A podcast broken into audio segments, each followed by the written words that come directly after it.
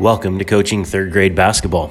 This may be the first time a basketball player is trying the sport, or it might be a player who has had experience in the game. However, this is a time that these athletes are learning to become better.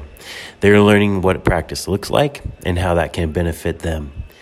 They are learning how to be more coordinated and focus on sports skills needed and how practice and games can improve this.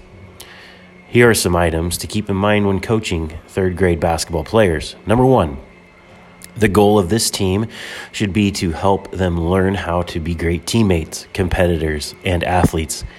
They should learn to love basketball along the way, but focus your efforts on how to teach uh, to them to be great teammates and good sports while becoming an athlete.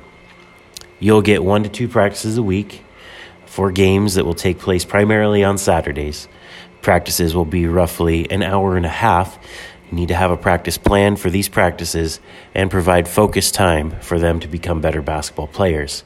But it is imperative during this age range that you find ways to incorporate games that go beyond basketball. Number three, skills that need to be taught are proper dribbling technique, passing technique, shooting form, and spacing on the court.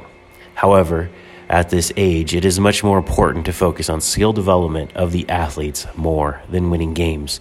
Losing every game of the season, yet players getting better individually or as a team, is much more important.